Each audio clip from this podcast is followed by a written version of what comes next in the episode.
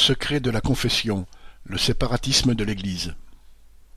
Après la publication de l'accablant rapport sur les abus sexuels massifs commis pendant des décennies au sein de l'Église catholique, le chef des évêques de France a justifié le long silence de son institution en déclarant que, le secret de la confession est plus fort que les lois de la République.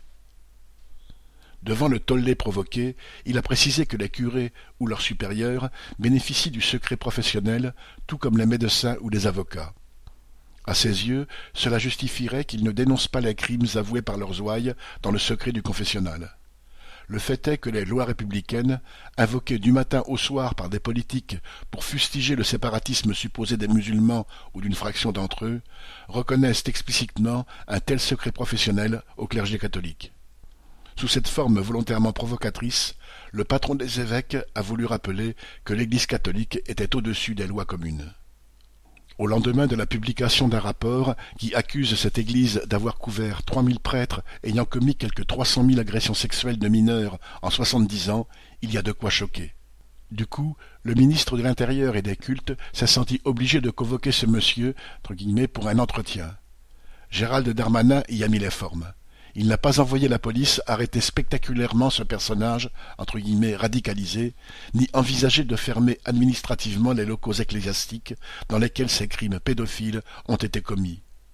On imagine la campagne qui se serait déchaînée dans le pays si un porte-parole des musulmans de France avait déclaré les lois de Dieu au-dessus de celles de la République.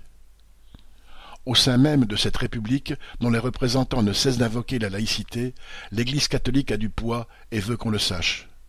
Malgré la loi de 1905, dite de séparation de l'Église et de l'État, les communes sont tenues de financer l'entretien des églises et l'État finance l'enseignement privé, essentiellement catholique, à plus de 80% par l'influence de ses dignitaires, par les multiples associations qu'elle contrôle, par ses réseaux occultes ou pas, l'Église catholique pèse, au sommet, dans toutes les institutions de l'État, l'armée, la justice, l'éducation nationale, et les dirigeants politiques l'acceptent.